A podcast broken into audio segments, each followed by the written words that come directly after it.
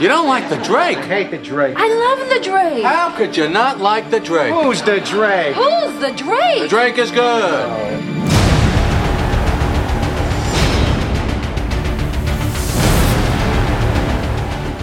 Do you like the Drake?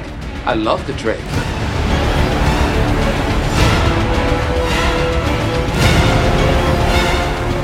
What about the Drake? Oh, screw the Drake. I love the Drake.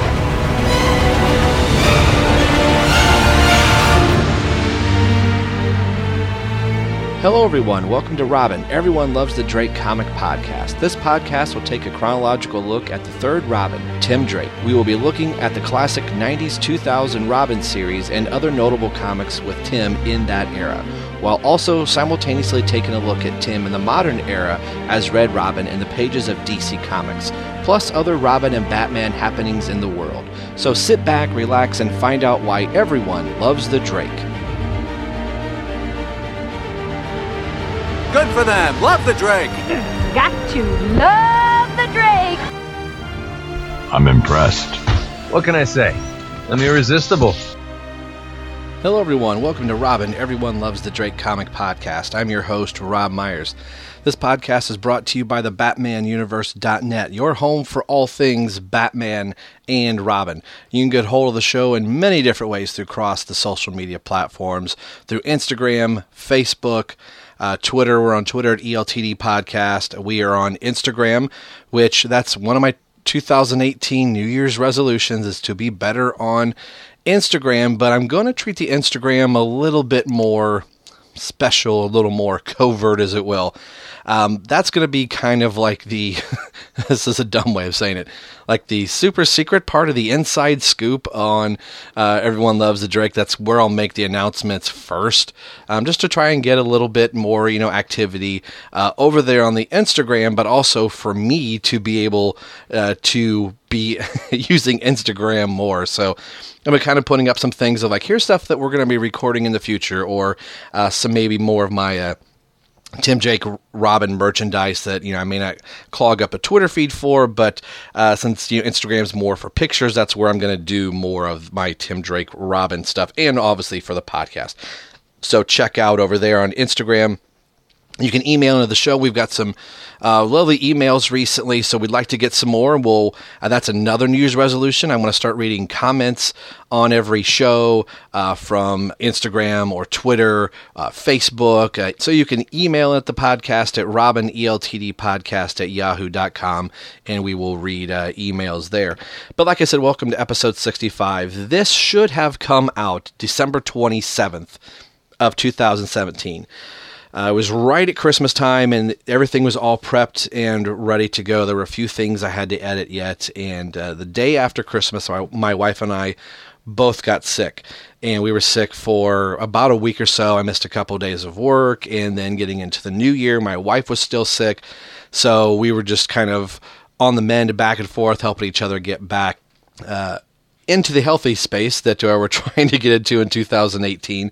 So the podcast did suffer. So you're going to hear us a few times in this episode talk about uh, what the new year is going to be like. And I can tell you very much what the new year is going to be like. It was me being sick on the couch. So uh, thanks for bearing with us. This is not the proper, hey, happy new year podcast, uh, getting ready to start the next chapter that should have been uh, probably Troika. But like you will hear in this podcast, I did make mention that we were going to take a little hiatus in the month of January, uh, getting some things ready. We've got Troika getting ready to start. We're doing something with a lonely place of living that is coming. It's not on the back burner, but that project has a lot of wheels spinning in it. We want it to be something very special, so it is coming, but it could be just a little bit later till it's fully finished, and there'll be more on that later. So, at the time you're hearing this, I can tell you this now. If you haven't heard, I am guesting on Holy Batcast today talking about a lonely place of living. Now, I do believe that the guys over there have another episode before my episode airs on Holy Batcast, so I'm not entirely sure when that is going to be released because I have not recorded it yet as of this recording. The very next thing I do will be Holy Batcast. So by the time you're listening to this, that episode should be getting ready to be released and you'll be able to hear the dates and information. So I just wanted to get that out to you. So I'm going to kick it back over to us back in December of 2017, just before Christmas. So that gives you the headspace of what's going on. So as you're listening to this, going, why are they still talking like it's December? Because for us, it still is December.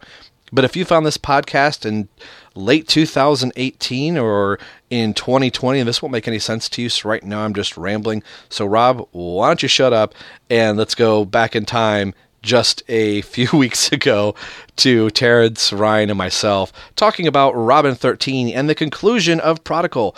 And does this hold up as still a favorite book of Terrence and I's and Ryan's? You have to find out in three, two, Robin. With me again is Terrence and Ryan. Terrence, how are things going today?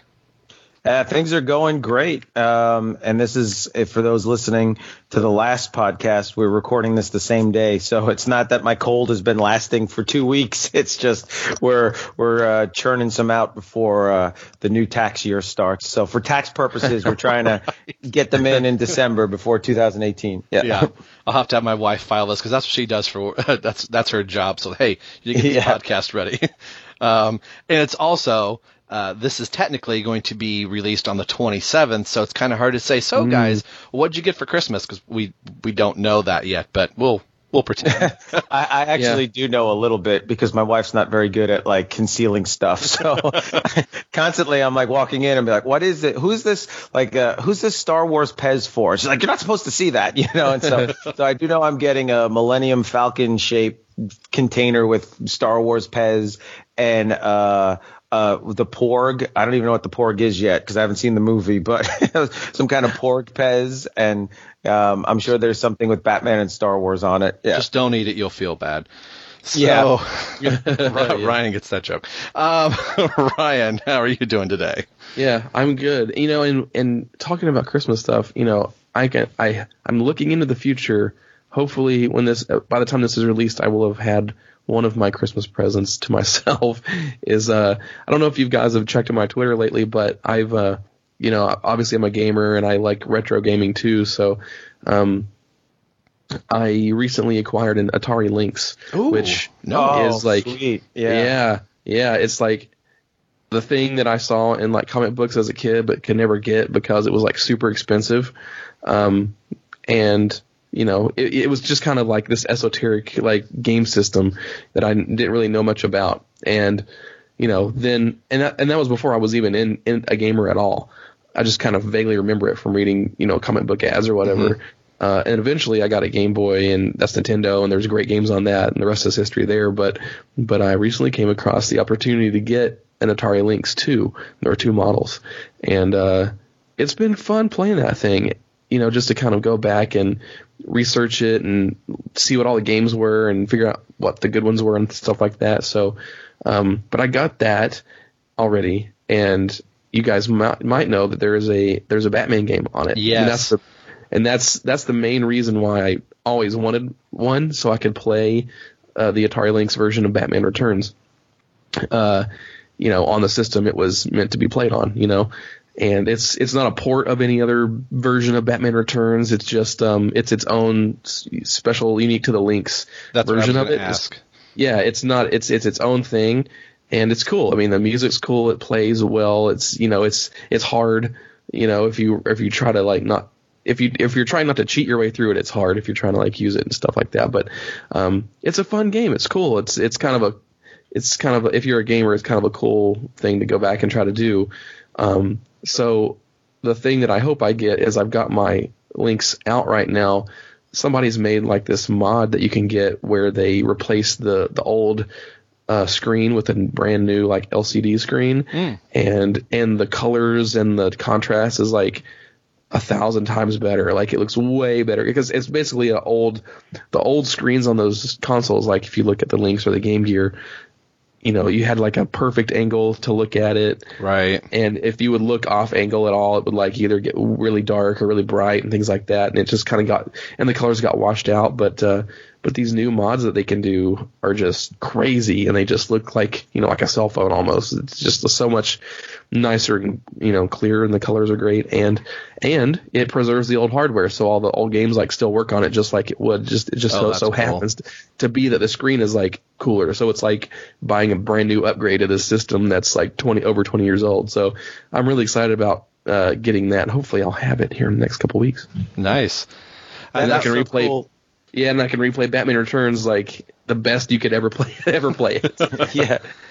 I, I, can I say that was so cool because that's that's right up my alley because I love that era of video gaming. Because Yeah. I, I find it so interesting because I, I was a huge Atari guy. Like I had the 2600 the 7800 I had an Atari ST uh, computer. And it, it- it's so interesting that era of the video game systems that came out like the Jaguar and the Lynx and then there was 3DO and Sega Saturn and all this. And it, it's, it's so interesting to see like which games and which systems like hit with the people and was a big hit and Yeah. which did not and it's not always which one was the best because sometimes there were better systems but either they were just priced way too high or they just didn't click their marketing and their their their games just didn't click with the the people and it's amazing how Nintendo always seemed to know just how to hit it with like the right price point and the right amount and they never Yeah. had the, they never had the best system out there but they had a really good system for a really good price with really good games and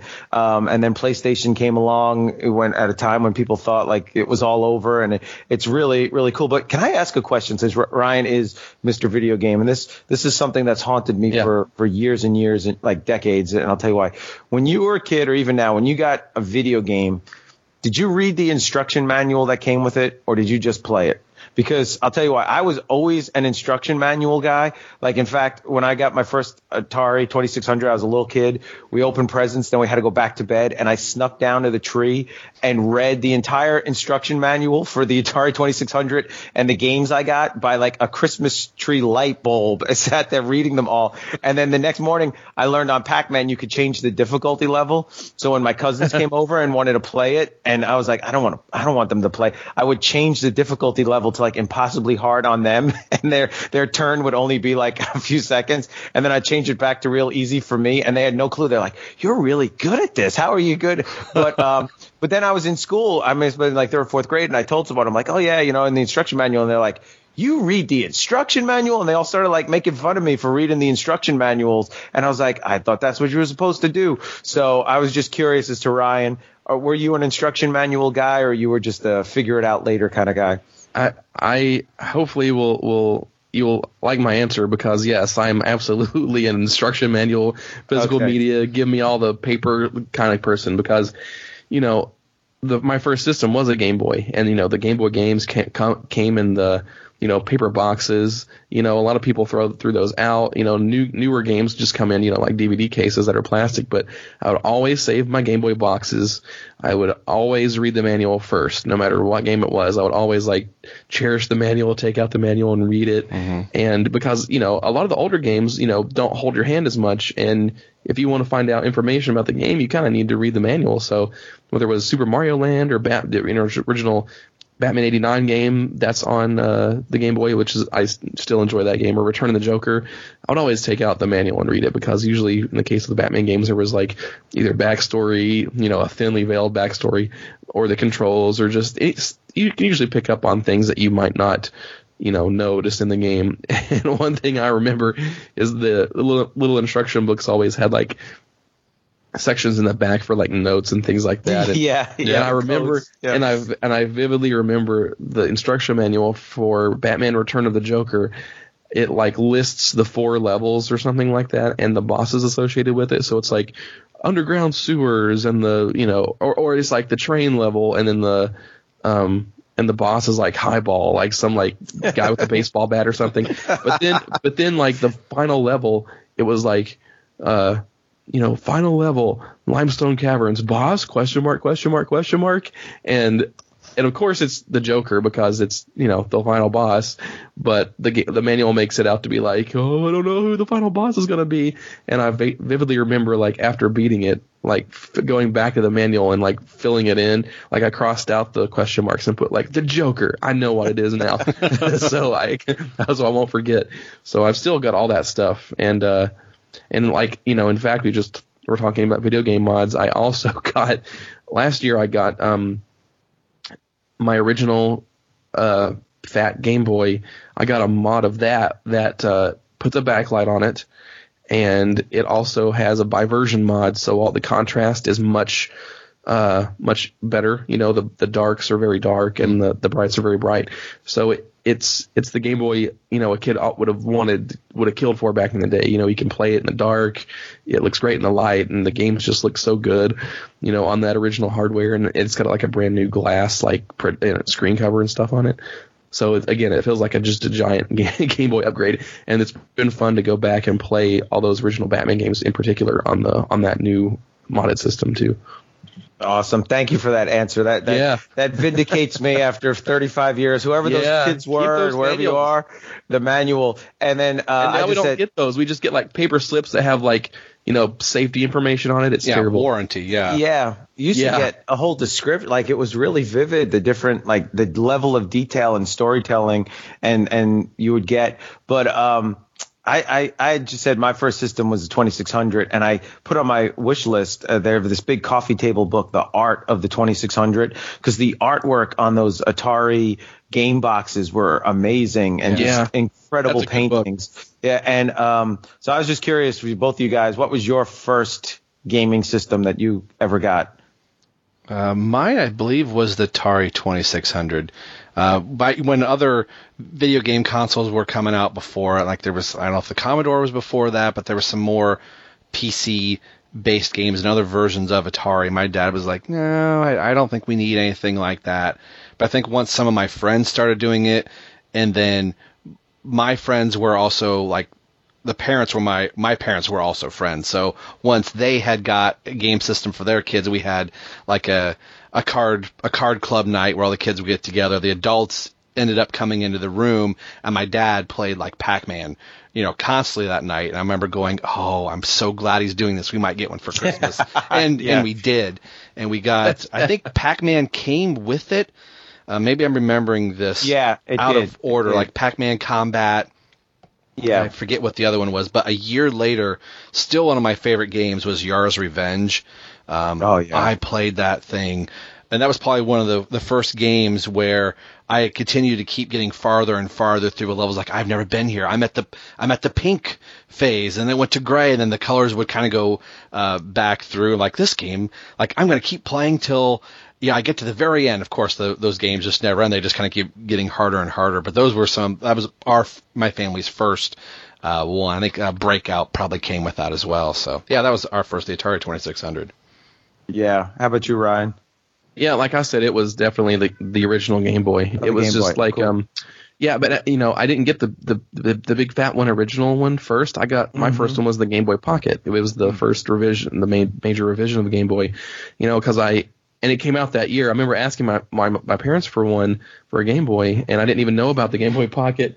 And then I got the Game Boy Pocket for Christmas. And I was like, oh, it's not the it's not what I thought it was going to be. But then once I started playing, I'm like, oh, this is actually better. It's smaller. It takes like you know cheaper ba- you know smaller batteries. It lasts longer. The screen's a little bit bigger. It's it's really good. So um so I got the Game Boy Pocket with the original like mirrored silver like border, and I got uh, Super Mario Land and and Batman '89 for the Game Boy, and you know the rest is history. It's just I love that. I love Game Boy so much. It's still one of the best gaming systems ever. Just because just because I love seeing how much game they can squeeze out of that kind of you know old tech, and it was mm-hmm. even yeah. old tech when it came out. You know, like I said, the Atari Lynx came out like just a few months after the Game Boy, and it was in color and had stereo sound or, or whatever, and it just the processor was a lot better. It was doing stuff that game con- consoles, like home consoles, couldn't even do at the time.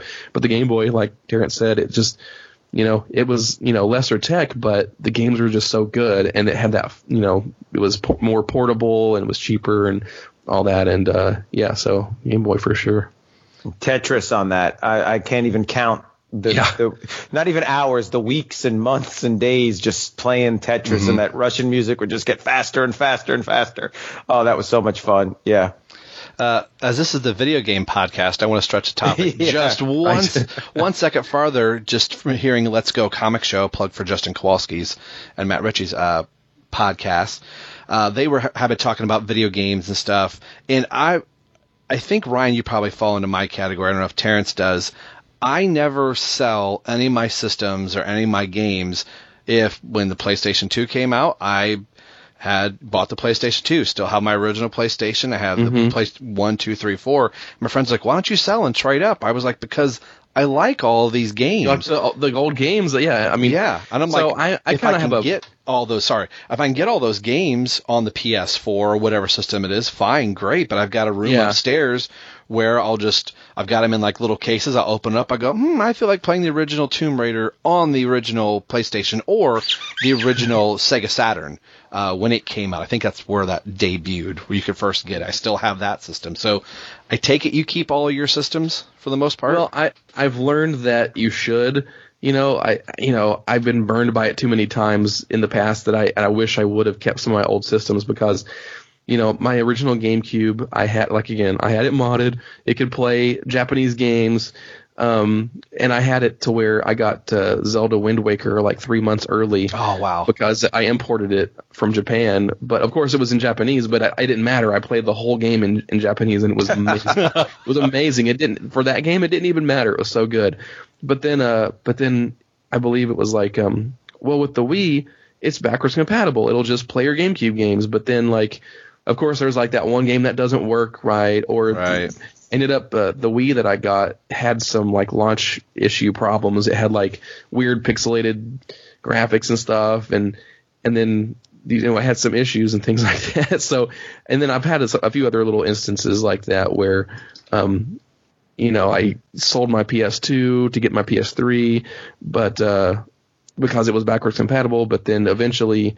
Like the newer PS3s aren't backwards compatible with PS2 games or PS1 games, and it's just kind of a mess. So it's kind, and I've had that with handhelds too. Like I've gotten rid of my Game Boy Advance SP because oh the the uh the new the new thing will um just uh, like the new like DS like the DS will work with Game Boy Advance games, but um but then it doesn't work with original Game Boy games or Game Boy Color games, and I'm like, oh no, I just got rid of something I ne- actually needed. so I've learned just to kind of not do that. Now, I'll sell games, but I'll, but selling consoles is kind of something that I've kind of stopped doing. You know, from uh from some of the experiences I've had. yeah. Uh, Terrence. Yeah, no, unfortunately, I don't really have too much because uh, for a while, my brother and I, this is like 20 years ago before we were married and we were still living at home, um, we were collecting the old games and there was a, a website, um, some guys, and I, I believe they, um, it was McSorley. For some reason, that name pops in my head, but they had a huge collection of old Atari 2600 and 7800 games, and I had both systems. Um, because um, I guess Atari dumped them all and they threw them in like a, uh, I guess a, a landfill somewhere, and these guys went and dug them up and then were selling them for like a dollar each on the internet. So I had like oh, like a hundred games all unopened and everything, and my brother was on a, a mission to get every single game for the Sega Master System, and I think he may have completed it as well. And we had I had the the a lot of Genesis stuff, and I had that like all the things that would plug into the Genesis because Sega did this thing where instead Oh yeah, you can make a system, Franken Genesis they- with they- the yeah, CD yeah, and a 32X. And, it, yeah. I had all that stuff. It never worked. You had to put all these things in it to try to make it work. Never worked. But um, apparently, my my brother took it all, and then somebody offered him like a really good price for all of it and like one lot thing. And I was like, yeah, okay, yeah, go ahead. So he, he kind of sold it all in just a one lot lump sum kind of thing and split it with me. So for a while I was collecting, but now it's kind of it's kind of gone. And then with the kids, we were trading in a lot. So I didn't keep the games too long, but would bring them up to uh, the GameStop there, and that because they'd always want something new, or they were into the 3D, uh, the 3DO, not the 3DO, the uh, Nintendo DSs, and, and then they had the 3DSs, the the ones in 3D. So they always wanted to trade games and stuff. So I'd throw in some of my games so they could get the next one. So I've kind of kept everything for PlayStation 3 and PlayStation 4, but anything past there. Um, I kind of regret trading in my PlayStation 2 because I don't know. I just something about that machine it, I really loved. Although the joysticks were still connected to by wire, so it was a, a little difficult to play. But um, but yeah, unfortunately, it's all gone. Yeah. Yeah, I I decided to keep my stuff after a while, just due to my friends. Like I was the guy with the video games, so they always came to me. I'm like, well, if I, you know, get rid of them, the, my buddies won't have anything to play with. So I just became that guy. So I thought you were gonna say that I have no friends. yeah, I, I, I had no friends. So It's like, honey, I can't get rid of this. Rob, uh, Jim and Bob will never come over again. you married a girl. Let it go. Yeah. All right. Well, we'll uh, conclude this uh, video game podcast and we will start up the Robin Everyone Loves the Drake podcast right after these messages. Justice League International, Bwahaha Podcast, a new monthly show chronicling the adventures of the JLI era by Keith Giffen and J.M. DeMatteis. We'll be going issue by issue in release order, tackling the core Justice League title, Justice League Europe, and the quarterly book. Along the way, we'll take time out for special episodes covering various spin offs, cartoon appearances, the infamous TV pilot, and much more. So join me in an ever changing roster of guest hosts as we celebrate your favorite JLI members, such as Martian Manhunter. Batman. Doctor Fate. Black Canary. Fire. Ice. Maxwell Lord. Oberon. Captain Marvel. Rocket Red. Captain Atom. Mr. Miracle. Guy Gardner. Booster Gold. Blue Beetle. Nort. and many, many more. Justice League International, Bwahaha Podcast, part of the Fire and Water Podcast Network. Want to make Okay, something let's take a look at the information that is brought to us by Mike's Amazing World. It's a really cool resource to be able to find out all the information on these comics that we read uh, to you guys and discuss on the show. Mike'sAmazingWorld.com. Go check them out. The cover date is January 1995. The on sale date is December 6, 1994. Cover price is $1.50. Page count is 32. The editor is Dennis J. O'Neil. The title, Wings Over Gotham. Uh, writer is Chuck Dixon. Penciler is John Cleary. And Phil Jimenez sharing uh, double duties on this. Uh, Cleary is doing the Robin stuff, and Phil Jimenez is doing the Dick Grayson, Bruce Wayne stuff. Uh, the inker is Raymond Kryssing. Uh, the the letter is Albert Tobias DeGuzman. The colorist is Adrienne Roy. This has been reprinted in Batman Prodigal trade paperback that came out in 1998, and Batman trade paperback volume 3 in 2012 and i believe also this is going to be reprinted in the batman nightfall omnibus volume 3 that should be coming out the latter part of 2018 so let's get in to robin 13 and the synopsis for wings over gotham and this is going to be a short one as stated, Robin 13, Wings Over Gotham, is the conclusion of the Prodigal storyline. And uh, like I said, this is going to go rather quickly, so strap in just like Tim Drake did. Uh, this picks up right from Detective Comics 681 on our previous episode talking about Prodigal. Robin and Steel Jacket have come face to face. Robin attaches a grappling line onto Steel Jacket's legs, and Steel Jacket proceeds to jump out the window and fly across the Gotham City skylines. And you can almost hear Kenny Loggins meet me halfway across the sky in the background during the synopsis. Is it there?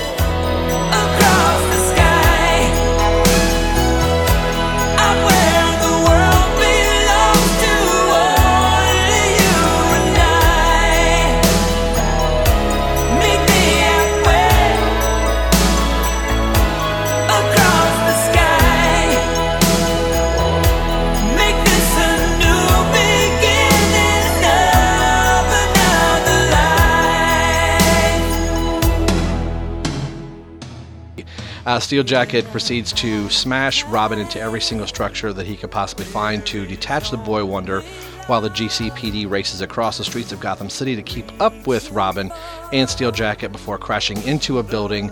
And then the GCPD race up the stairs, shoot Steel Jacket in a hail of bullets, and Steel Jacket falls to his death. Or so they possibly think. Nothing human could stand that fall.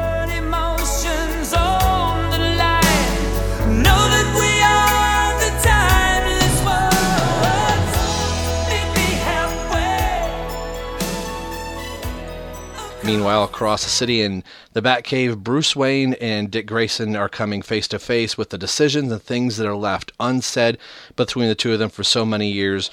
Why Jean Paul was chosen to be Batman and why Dick Grayson wasn't chosen, and all the awkward silences that the two of them have left over the years. And you can almost hear Elton John playing in the background. Things we never said come together. The hidden truth no longer haunting me. Tonight we touched on things that were never spoken. That kind of understanding sets me free. Cause I never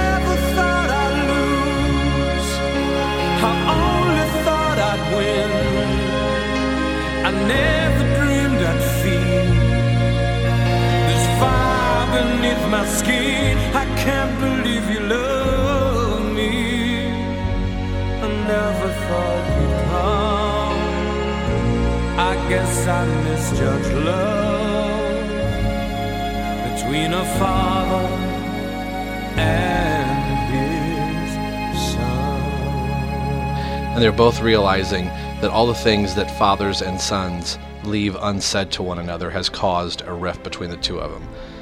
Once Bruce Wayne and Dick Grayson have patched up their differences, Bruce stands proudly in the Batcave back in his Batman costume, but it looks like it might be a little different.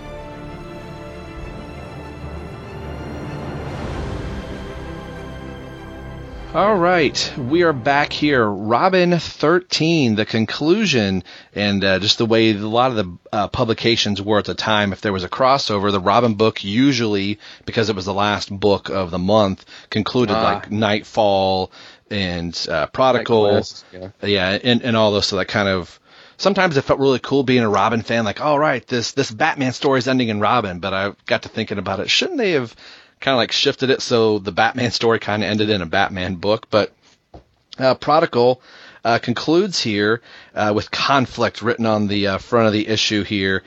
And uh, you just heard uh, the synopsis uh, that I have recorded separately, so we can kind of move this through.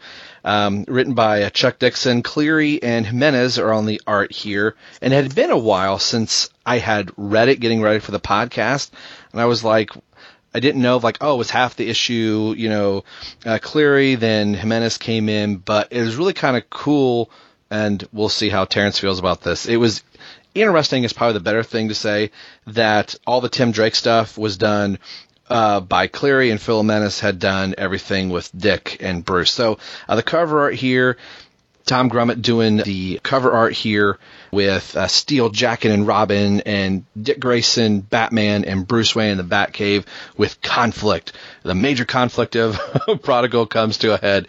Uh, what do you guys think of the cover for 13, Terrence?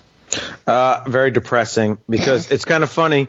Uh, Grummett, um, his name doesn't appear in this book at all.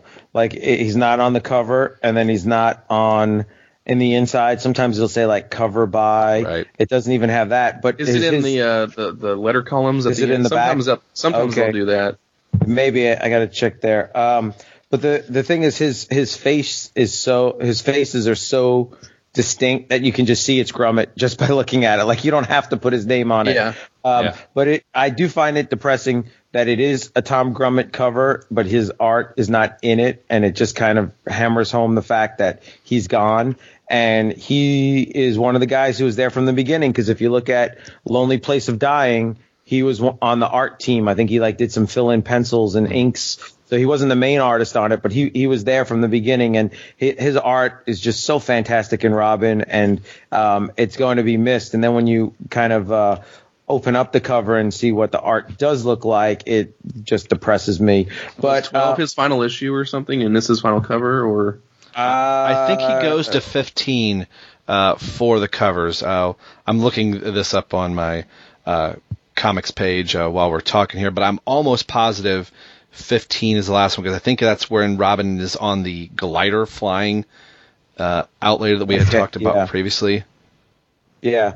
Yeah, so yeah, he's done with the the book because in one of the it was either the last issue or the issue before that it made a little thing saying that he was he was leaving. Um, so yeah, so it's it's all right. It's probably if I had to rank the covers, it's probably one of my least favorite. Just as far as and it's just a lot of faces. It's not really too much going on. It does kind of emphasize the dual nature of the book that it's going to be like kind of two stories. So it's not bad. It's Grummett. is awesome. Uh, but it would not be in my like top 10 of, you know, Grummett Robin moments. Uh, correction, his last cover is 16. So that is the last uh, Grummett cover that we will uh, get. Okay. Uh, Ryan, your thoughts on the cover? Yeah, like after reading the book, it's it's it's uh it's an accurate representation of what you're about to experience. I mean, the story is a very split uh, narrative between you know two focused you know A stories and B stories. So, um, yeah, I, as a kid, I was you know as a kid looking at these covers, I always wondered like, who's that weird metal creature person on the cover? Like, I don't understand this. This looks like a weird '90s thing, and you know, truth be told, that's exactly what it is. it's just a weird '90s character, um, and I'm sure we'll get into it. You know, just going off the previous issue that leads into this, um, I was just like, what is this? What is Steel Jacket? I don't, I get it. This just, huh? Okay, but uh, but yeah. Something I wanted to piggyback since you uh, were absent from the last podcast. Azrael uh, did make Yes. an appearance in this, so I kind of want to get your take real quick uh, before we go to see the state that Jean Paul was in, where Dick was pretty sure that uh, Azrael is the one doing all of this. And Yeah. when he goes to see him, that is he's in no condition uh, at all Yeah. to be doing anything. So just kind of your thoughts on that. Yeah, this is from uh, Detective Comics 681, and I I've read Prodigal before, but I I completely spaced out that whole sequence and that whole this whole issue of of uh, oh it's Dick Grayson thinking it was Jean Paul is back and that's got to be who this person is and claws and armor and whatever. And you know, going to see him, I, you know, honestly, it was like super depressing to be like, it's like the Jean Paul version of the when you got to see the Broken Bane in the in the prison afterwards. Where he's just like, oh, I'm broken and Batman's back, ah, you know, Yeah. it's like the Jean Paul version of that. He's just like complete like shell of his former self, and he's like in a super bad place. And um, so yeah, it was kind of depressing that he was almost used as a kind of a punchline or like a he's just in a sad state. But I was trying to think like, is this before or after the showcase issue that ha- features Azrael? I think it's after because I think Is it the showcase picks him up like we're seeing his perspective of him walking away from Wayne Manor and what happens. It's been a long Yeah. time since I've read that, and I think this after that issue, this is kind of where he had ended up. Yeah, I'll have to ask the guys on the Azrael podcast if that's yeah, that's true, true or not. yeah. If they can ever start it, you know.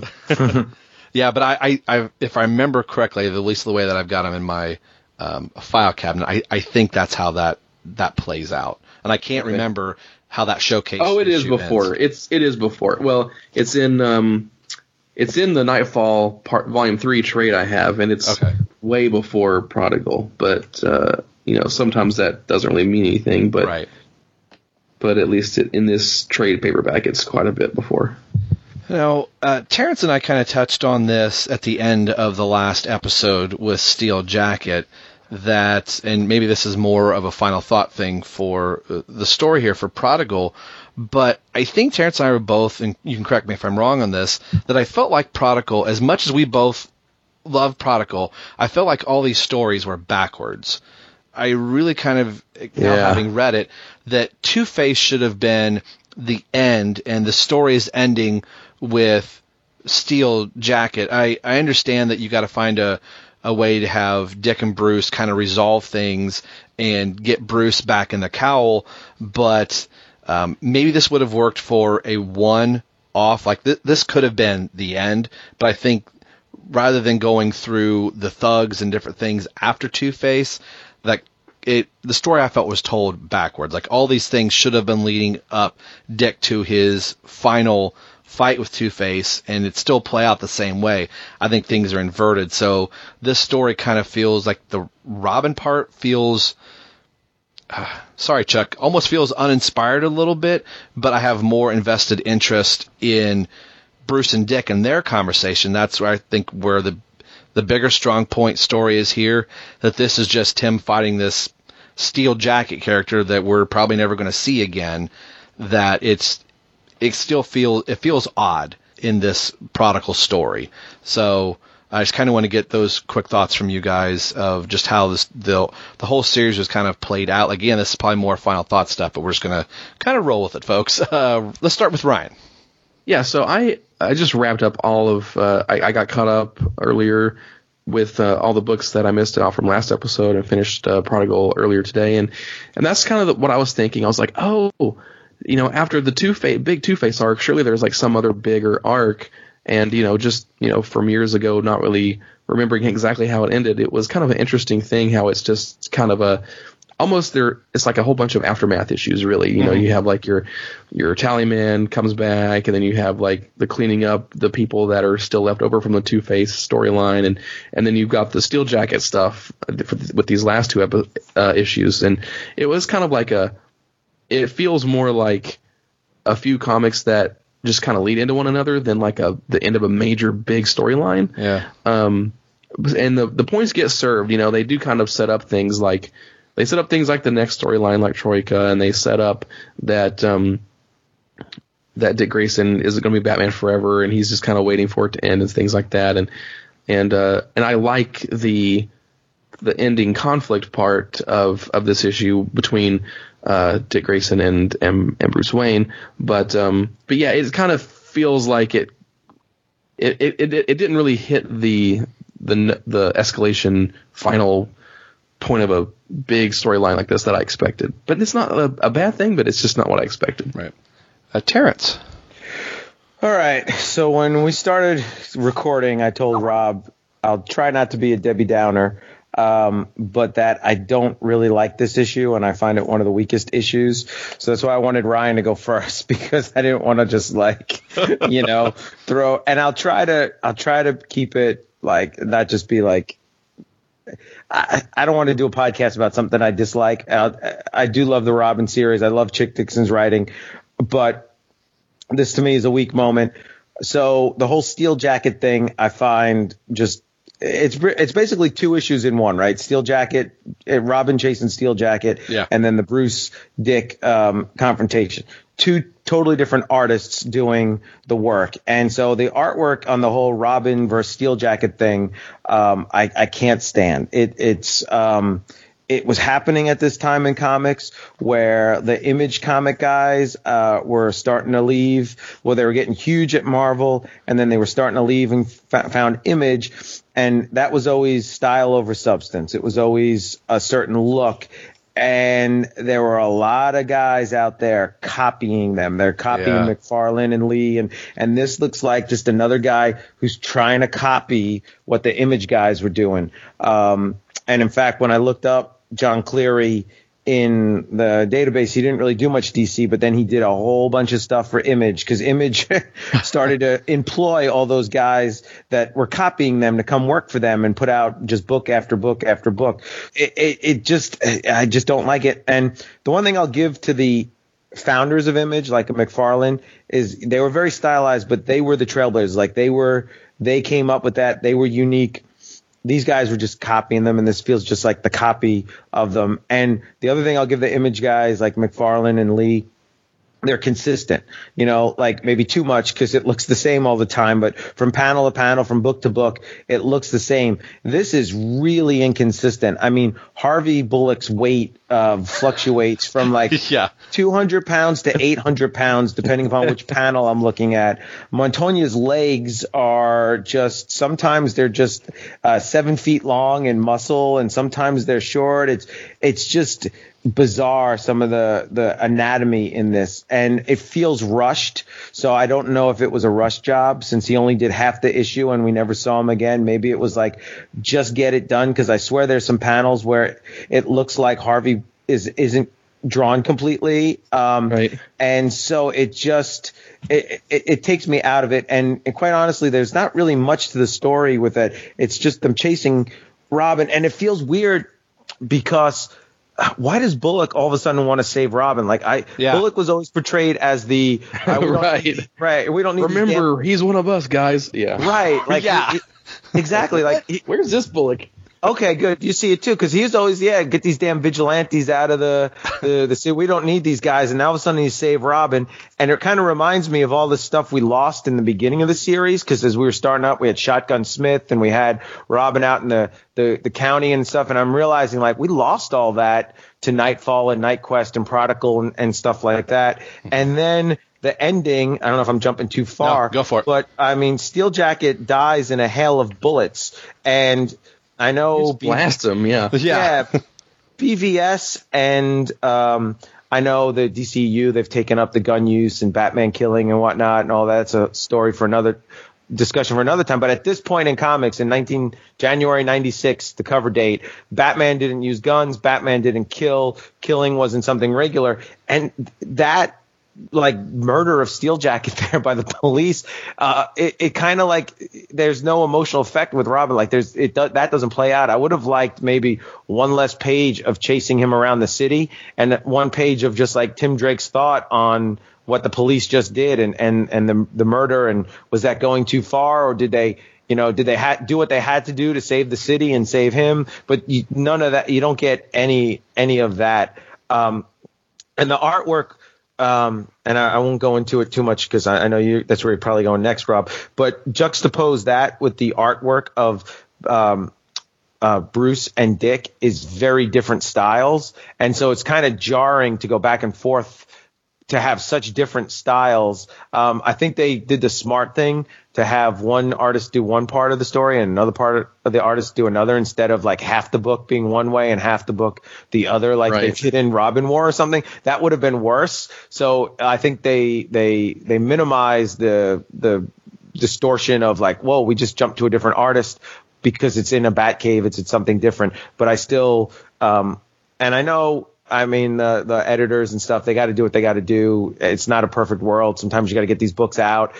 You know, it, it is what it is. So I don't want to be too critical, but at, because of it, I can't list it as like one of my favorites or think it's that great. But I mean, I'm not, you know, like rioting out in the streets because, you know, the, the dollar ninety five book wasn't to my approval, you know, but, but, um, but, uh, I'll I'll I'll talk more about it, but I I I don't want to be the Debbie Downer, but I guess I am. no, we'll, I'm sure we'll get into that once we get to the letter columns part. But like, that's kind of what I I read it. I was like, oh, I bet you that this issue was like rushed or something for artist replacements or whatever. But then since the story was kind of constructed as like a very explicit A and B story, they kind of use it to their advantage. You know, like, um, so I think that's probably what happened. But yeah, some of the artwork is just I was reading it, I was like, man, this is just some bizarre stuff. Like, Yeah. like with uh with Bullock looking like a weird it's like a weird anime almost, you know, and like Montoya's in these like strange poses. Like if you just go to page eighteen, like Montoya's like on the like has to have this crazy pose and all the officers are like Charlie's Angels like lined up on the thing and and then at the top like Montoya's eyes like her eyes are like big bug-eyed anime eyes like floating out of her head and it's just very bizarre I mean, for her what head, uh, her head is really huge. Her ponytail is really huge, and I know Bullock's in the background, but his head is so tiny. And like Terrence said, he's probably 800 pounds in this one. yeah Um, I was looking on page uh, 20, which this bothers me a, a little bit when they do this, and I don't understand why. I'll get to that in a second. But talking about, I guess Robin kind of does address the hail of bullets here. It says I can feel the heat off the lead uh, flying over my head. I can hear Steel Jacket's breathing explode from his lungs with each hit. So uh, Tim can definitely tell a they're shooting right over my head, and there's a lot of them, and he can hear Steel Jacket's lungs like exploding. I think this rather than have Steel Jacket, you could have put Batwing or Batwing, excuse me, Man Bat as the flying creature and the story would have played out exactly the same. Maybe instead they probably wouldn't have shot a hail of bullets, but the Robin story we could sum it up. He ties a grapple gun around him and gets drug all over the city, and it's a chase between uh, the GCPD to try and keep up with Robin, and hopefully uh, the kid doesn't die. End end of end of the Tim Drake story. You know, um, but the the panel that drives me absolutely bonkers, and there's a lot of them here. But on t- the uh, on page 20, the split coming down on the last panel for Robin here, where it's coming split down. Normally, that split in the middle of the face, they may have two sets of dialogue, but it's just a split panel for the sake of a split panel. So I'm like, oh, maybe he's looking out the window. Like, no, it's not the window pane. It's literally like, oh, I want another panel here. So we're just splitting that half. I'm probably being nitpicky off more of a split panel rather than inconsistency of doing eyes and mouth in a couple of the other pages where the GCPD is running through the building. Even on page eight, where the where Robin has been drugged through, and there's this whole opening. There's no mouth, uh, barely an eyebrow on anybody, and it's not like they're really teeny tiny. That's just blatantly like I, I know it's a small little uh, shot there, but it's just that that feels more rushed uh, to me than than anything, rather than some of these you know just weird stylistic choices. And like you said, Terrence, the inconsistency just kind of going through.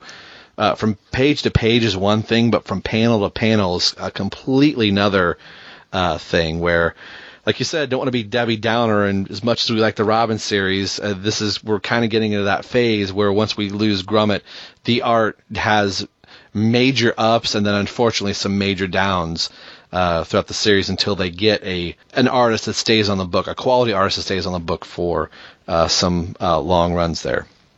Hey, and you know, you mentioned uh, it being Man Bat. You know, the beginning, the previous stories, it was Steel Jacket. Um, uh, Dick Grayson was thinking that that was Azrael come back, and I wonder if using Man Bat would have actually made that even better because he could have thought it was Jean Paul back in the bat suit. Oh you know, man, and yeah. People saying, "Oh, Yeah. a giant bat." I was It's a attacked by giant bat. bat. Oh, that would have been yeah. great. Ah. See, I should have been working for DC just just for this Yeah. one year.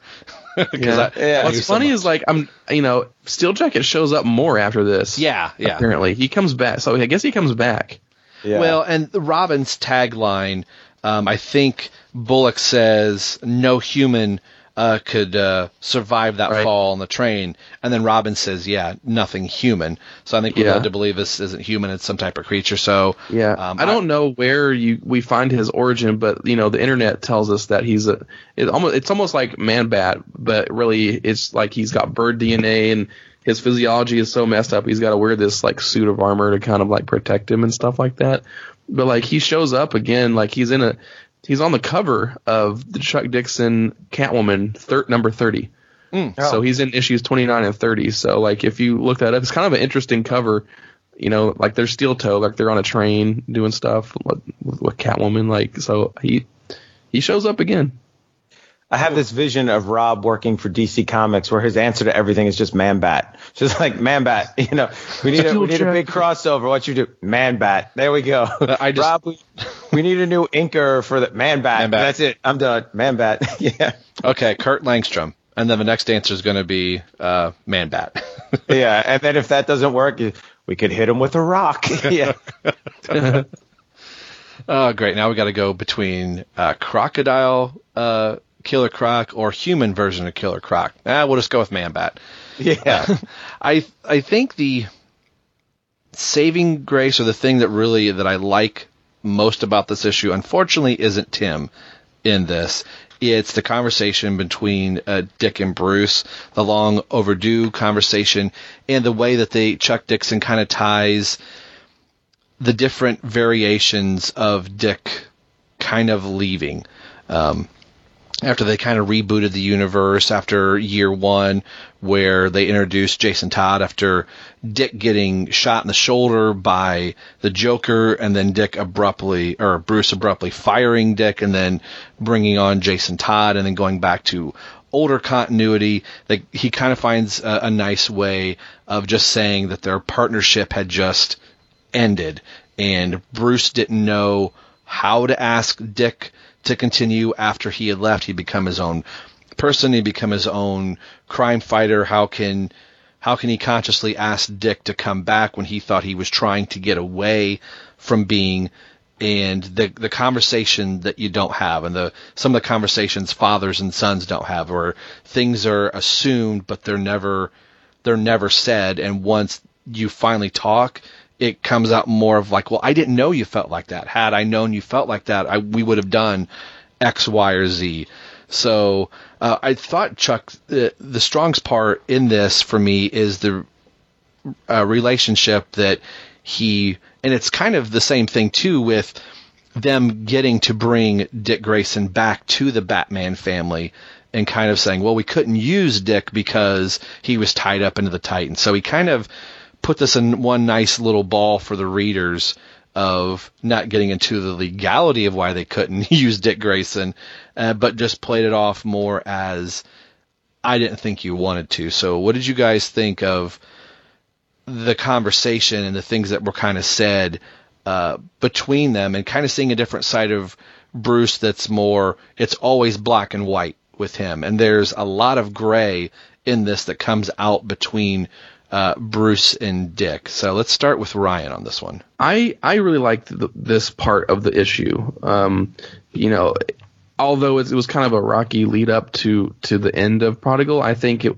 this part of it was really kind of worth it to me, and just to see these two characters finally like have this discussion uh, that is built to this whole time. You know, Prodigal started with like Bruce being like, "Well, I got to go. You got to be Batman now," and we've we've dealt with all these issues of uh, Dick Grayson kind of dealing with that, and it's kind of and it was it was well written the way that they had to kind of talk through that, and we know like the behind the scenes reasons was they were trying to get Dick Grayson back into the books and stuff like that, but you know a lot of the explanations that they came up with were sound, and the way that it you know ends on like this is this is just how it things kind of would transpire between a father and a son is kind of a good uh, poignant you know ending to to this whole kind of situation they found themselves in. So I, I really enjoyed that part of the issue.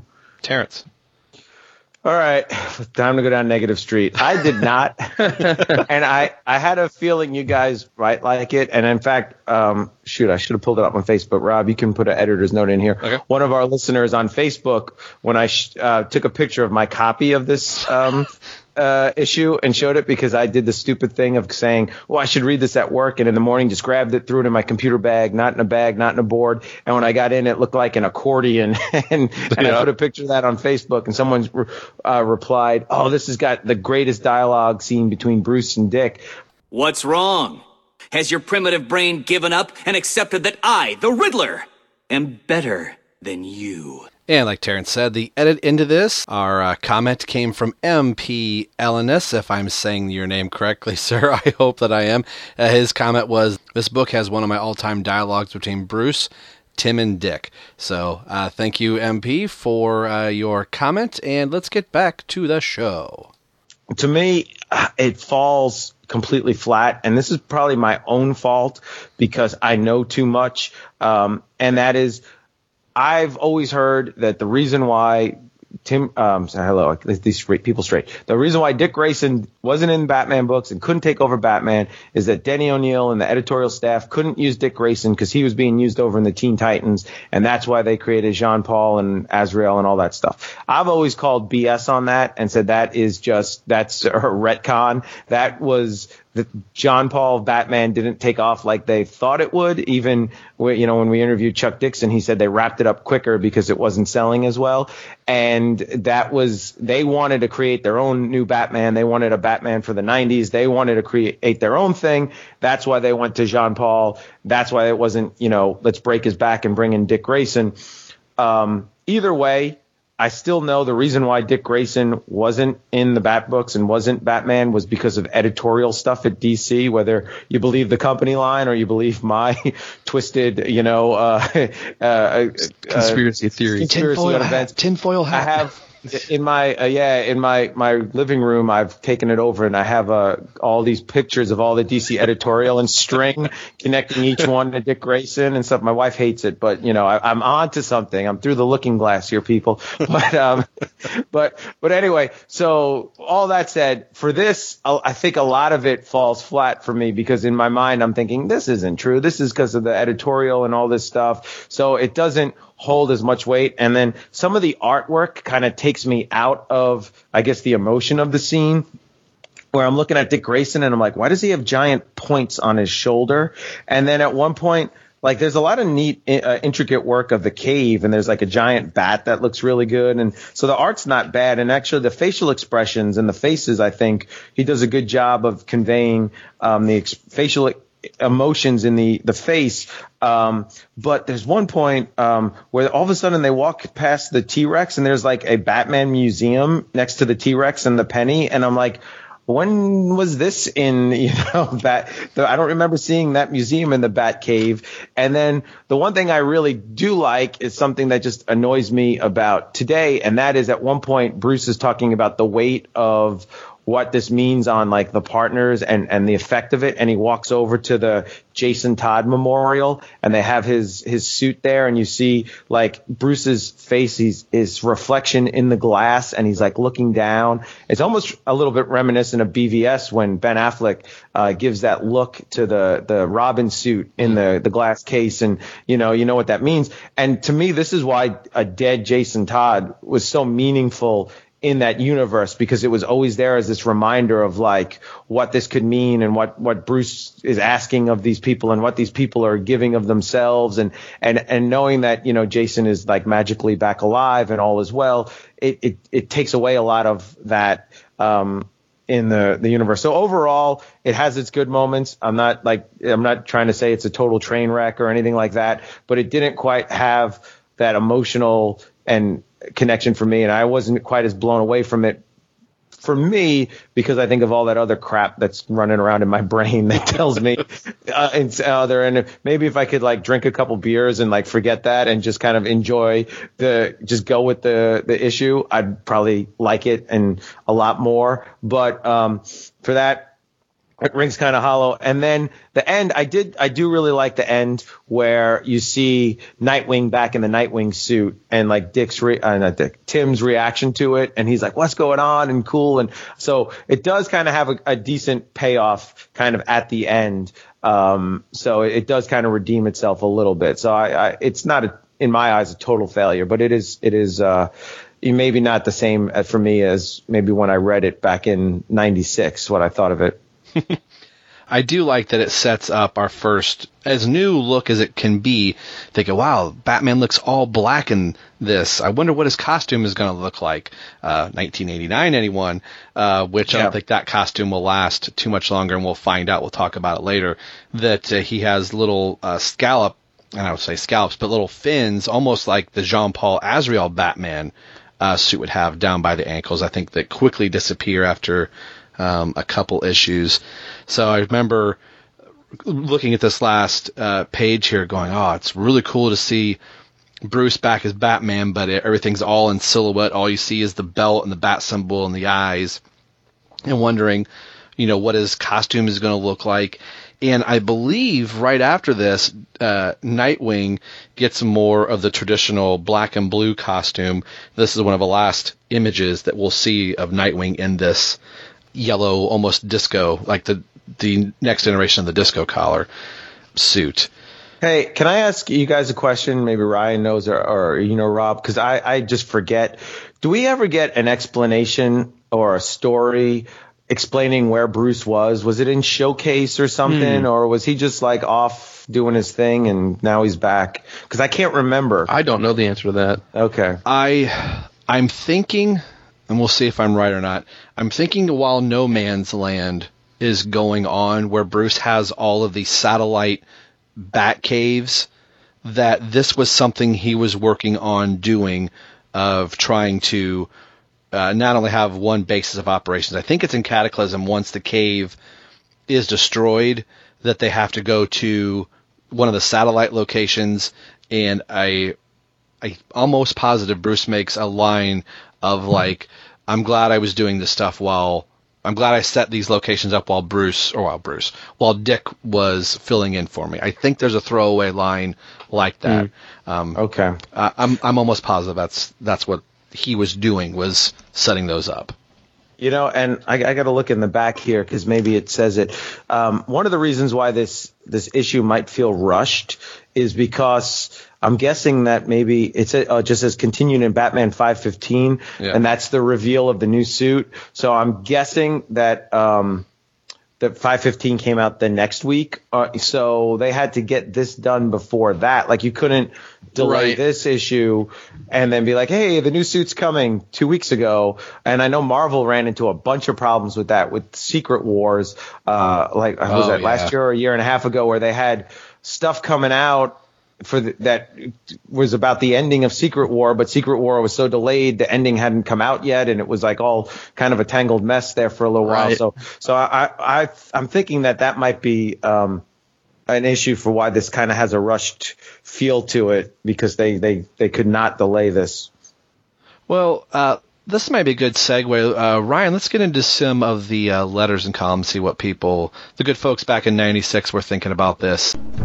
Dear friend, I like to start my notes to you as if we're already in the middle of a conversation. I pretend that we're the oldest and dearest friends as opposed to what we actually are. People who don't know each other's names, and met in a chat room where we both claimed we'd never been before. Well, you got a couple for us? Yes. Let's see. So the this is the letter column from Robin number 18, where they talk about uh, Robin number 13. Okay, so let's go. I've got like I think I've got three of these that are pretty good. So this one's from Harry Simon from Las Vegas, Nevada. He says, Dear Gorf, Denny, and company, Chuck Dixon has done it to me again. After Robin number 13, I'm officially hooked on Robin, but enough about me. The dueling stories were scripted and paced to perfection. Robin's suspenseful ride, courtesy of Steel Jacket, had me on the edge of my proverbial seat. It was like Speed, Passenger, 57, and the Die Hard movies all rolled into one. Wow. The Bruce Wayne Wow. versus yeah, the Bruce Wayne versus Dick Grayson confrontation. Why do these Bruce Wayne versus substitute Batman confrontations in the Batcave always end up in the pages of Robin anyway? Was unreal. That's interesting that he brought this up. We just talked about this. Uh, from the fanboys' perspective, it seemed like the showdown epitomized just about every legitimate gripe from the fans to the editors during Night Whatever. To cop a cliche, you could cut the tension with a knife. I had no idea what to expect, but I was certainly pleased and satisfied with this issue's outcome, as well as the outcome of Prodigal as a whole. Good show. Fanboy stupid question time.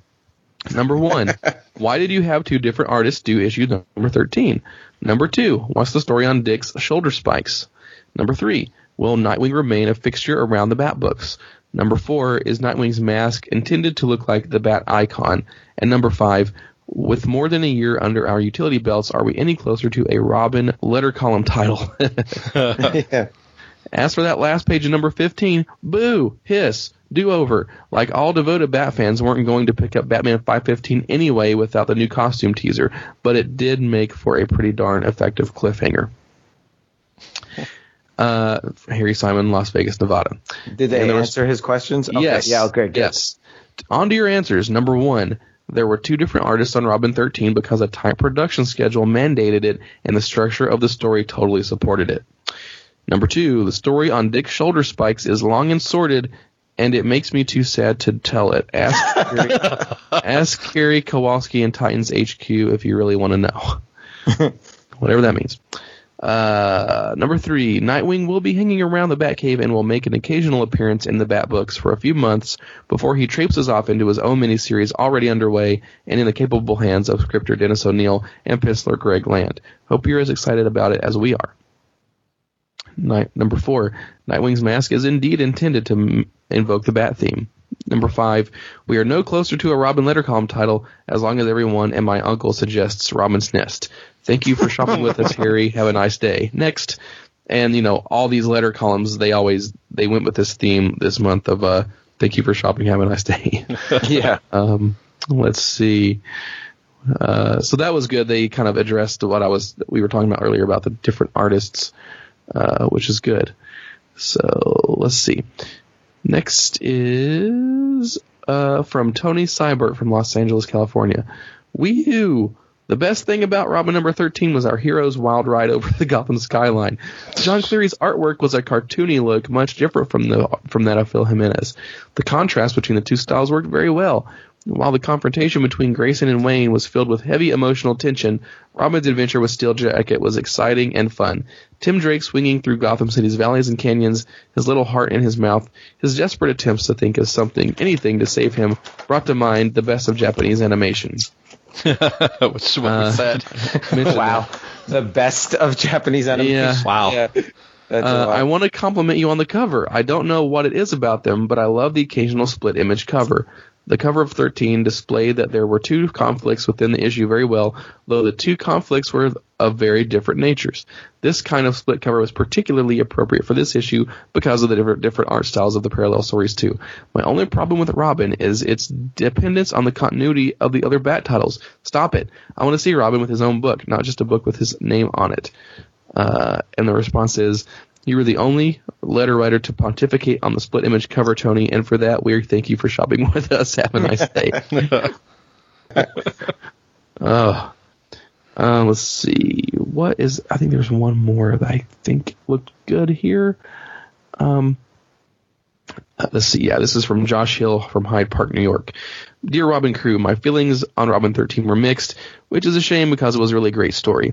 I'm not usually picky about art, art, but I dislike John Cleary's work. His style does not fit with this type of book that kind of actually has a story to it, and was the only true disappointment I've had with this book to date. My other gripe, however, is that I'd like to request that you try to keep this Tim Drake's book only. Man, there's another one of those. Yeah. And not let Bruce Wayne and company have as much of the spotlight in it. I realize you had no choice in this case, and though you did split it up evenly, it's still not fair. This book is named after its star. Let's keep him the star. Have this book be part of the crossovers only when necessary, as is in the case of Catwoman. I did like the Bruce and Dick confrontation, though. This is what I've been waiting for, somebody to tell Bruce off, and especially because it was Dick. I've sympathized with Dick since he found out that Jean Paul was chosen over him to carry on the mantle of of the bat. I have sympathized with him all through Prodigal. I prayed you would treat him with respect when you ripped the mantle away from him at the end of Prodigal, and I'm glad that you did, and I'm also glad that you had Bruce admit his mistakes. Finally, Bruce Wayne has become a human being, and I'm actually looking forward to his return to action next week. There we go. Yeah. So it's kind of interesting to hear that a lot of our concerns here in 2017 and the questions that we had um, were right on the nose, you know, back then. And I think uh, Terrence wrote that last email in about Cleary. no, no, I, I I agree totally. So before we wrap this up, just Oh, the- hey, I Yeah, got one more thing too. It's kind of if in the back of this will be real quick. In the back of 13, if you've got the floppy, um, the very after the letter columns in in 13, which were about Robin number nine, they have a whole thing for the DC universe. Remember, we were talking about the infranet in our, our last podcast and Yes. about how sometimes you would get things written now written back then that just were not used correctly about the the new internet. It's really funny because at the if you have the floppy the at the very end right before the clearasil uh ad, which they they knew me well back then um there's a whole thing about America Online and about how they were I- introducing the DC Universe Online Oh, wow, as, yeah. and they've got like a little like uh, uh, instant messenger chat room thing, and it's like uh, you could sign up to the the internet for DC Comics. It says uh, we're all buzzed about the leap, and it's a thrill we want to share with you. If you have a computer. IBM compatible or Macintosh, either one, and a modem, you can log on for just for 10 free hours and tour all that DC Comics Online has to offer. And then they have like a little like guide to uh uh emoji cons, I guess, so you call them, or cyber shorthands and all this stuff. It's just really funny to see how the internet has changed in the last 21 years. Yeah. Although it is funny here to see down at the bottom BRB, uh, which we use while we're skyping. Like, hey, I need to go to the bathroom. Hey, I need to let my dog out. you still use Yeah. some of the BRB. Be right back. I forgot a lot of these.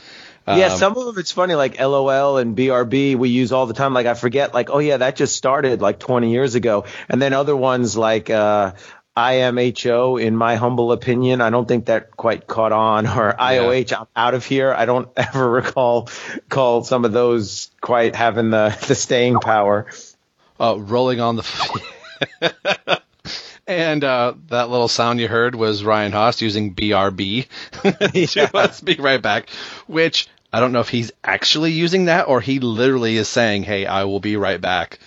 Ryan. Actually, the fir- the first time somebody used uh, uh, LM, what is it? Laughing my ass off, LMAO on me. I thought they were calling me a lameo. I was like, I said, I said, I sent my friend Anthony something like a text in the early days, and he wrote back that LMAO, and I'm like, why do you think that's lame? Why am I a lameo now? And he's like, no, it stands for laughing my ass off. I was like, oh, okay. you, you thought it was funny, yeah.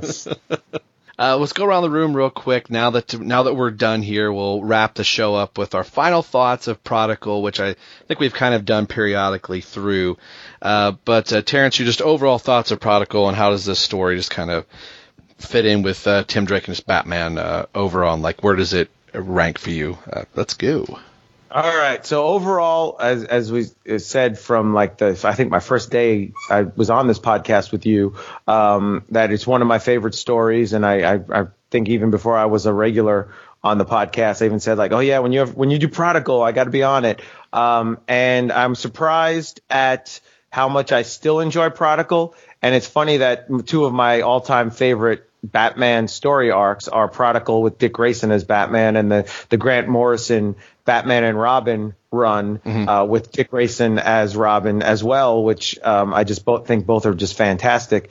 Uh, it's what I what I took away from it reading it 21 years later is I didn't realize how the story kind of like we we talked earlier should be flip flopped and the Two Face stuff and the big climax is kind of in the beginning and then the ending kind of tails off a little bit and maybe a reworking of the order. I, I never picked up on that, but, but overall, I would still put it in my top 10 of a Batman stories, probably somewhere around like the six or seven range. Nice. Um, kind of like in the, the middle-ish there, but, um, yeah, it's, it's, I think it's really great. And after, especially after reading Knightfall and Knightquest either in real time or um, even now as we reread the Knightfall and Knightquest, it was just really fun to have Batman and Robin again fighting crime, not you know um, the heaviness and the weight of that 14 part or whatever 16 part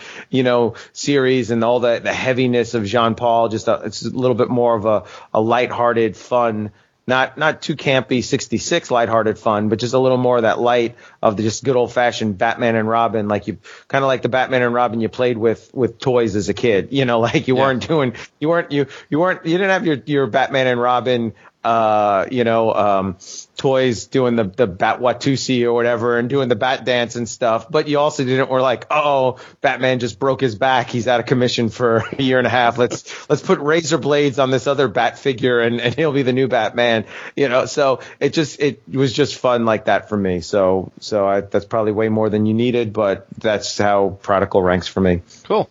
Ryan.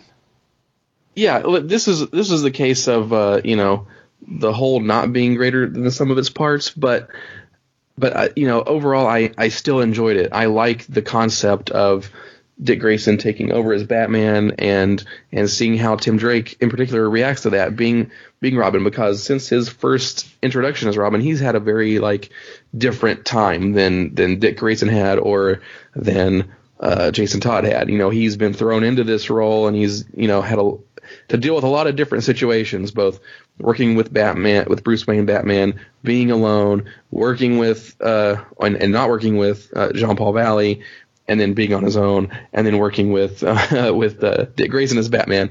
Um, so he's been through the ringer a lot. So that's kind of made him a very weathered character, you know, which fits into one of the reasons why I think he's he's the best Robin there is. Um, so, but overall, yeah, I liked the the the the setup of uh, of this story. I like how it transpired. I do agree that I think the Two Face stuff was the strongest part, and probably could have been, uh, you know, the ending of this instead of the beginning, or you know, in the middle. Um, and I do, and I do like how it wraps up and how it addresses, uh, uh, you know, Dick Grayson and, and Bruce Wayne and uh, how Knightfall went down, and how it leads into the future stories. Yeah, I think I'm right there uh, with both of you guys. And the thing uh, you talked about him being weathered, like, he's a very seasoned Robin with everything that he's had to go through up to this point, but is still a novice on the other end of it. I mean, not only just his Bat family turmoil, but his own personal family turmoil that he has Yeah. gone through between the death of a mother, the paralysis of his father, and then his dad being taken and missing and being back thrust in his life. And the sense of normalcy won't hit Robin until right now, the next issue. Like Tim Drake's going to have to relearn and Bruce are going to have to figure out how they're going to operate as Batman and Robin. And the last things that Bruce says in the issue is this is just the first of many changes to come. So I remember reading it and going, wow, how is this going to change everything, uh, not only for our characters, but just for DC and just the, the Bat universe as a whole. So uh, we're getting really close with going through uh, the parts that we're going to cover in Troika, really just focusing on kind of the, the Robin aspect of it. But once we get beyond that, that's where I'm really excited for this podcast is books that no other podcast has really Yeah. ever covered to where I'm wanting to pull in some people like the Donovan Morgan Grant and maybe get Tom Panerise back on. He said, Hey, once you get to this part of the podcast, he said, I would love to tackle some of these things with you guys that nobody is covering. So that, that's the big thing for me to kind of really see where Chuck Dixon digs in with the writing, where he can really start writing Robin without being necessarily tied to all the other uh, bat books until like the event books happen. So this this does hold a special place in my heart. Um, I think it's probably middle of the pack for me in my my top ten bat stories. So I think it's where we're going to put a pin in it. Uh, hopefully, uh, you guys uh, enjoyed this episode, and we might be taking a short little hiatus. This is probably the first Terrence and Ryan are hearing this. Just going through the holidays. There will probably only be one episode, probably in January, just to get everybody out of the holiday season. It'll probably be towards the latter part of the month uh, where we'll work all that out. I don't know if we'll get right back into trying to do two right off the bat here. So. Um, no pun intended. So, on the behalf of Ryan and Terrence, this is Rob. You've been listening to the BatmanUniverse.net, and more importantly, you've been listening to Robin Everyone Loves the Drake comic podcast. We'll see you guys in 2018. Can you believe it? 2018. We'll see you guys. Take care. Bye. Thanks for listening to Robin Everyone Loves the Drake podcast. This has been brought to you by the BatmanUniverse.net. Tim Drake, Robin, and all Batman related characters are under copyright of DC Comics. This podcast is solely for entertainment purposes, so no infringement is intended by this show.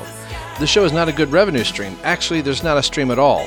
All music and sound clips are under copyright by their respected copyright holders. So there should be no need to send the Penguins lawyers after us for ill gotten gains because there are none. You can get a hold of the show a few different ways. We are on Twitter at ELTD Podcast. You can also email in at Robin ELTD Podcast at yahoo.com. Our Facebook page can be found at www.facebook.com slash everyone loves Drake. And as always, you can message directly over at the BatmanUniverse.net. So email, tweet, or message us. We'd love to hear from you, and we'll read your comments or responses on the show. The show you're listening to can be found a few different ways through iTunes and Windows Media, also over at our host, TVU. Leave us a review on iTunes if you listen there, it'll help spread the word of the show. Make sure you head over to the BatmanUniverse.net, your home for all things Batman and Robin. Thanks for listening to the show and hearing why everyone loves the Drake. We'll see you in a few weeks. Take care.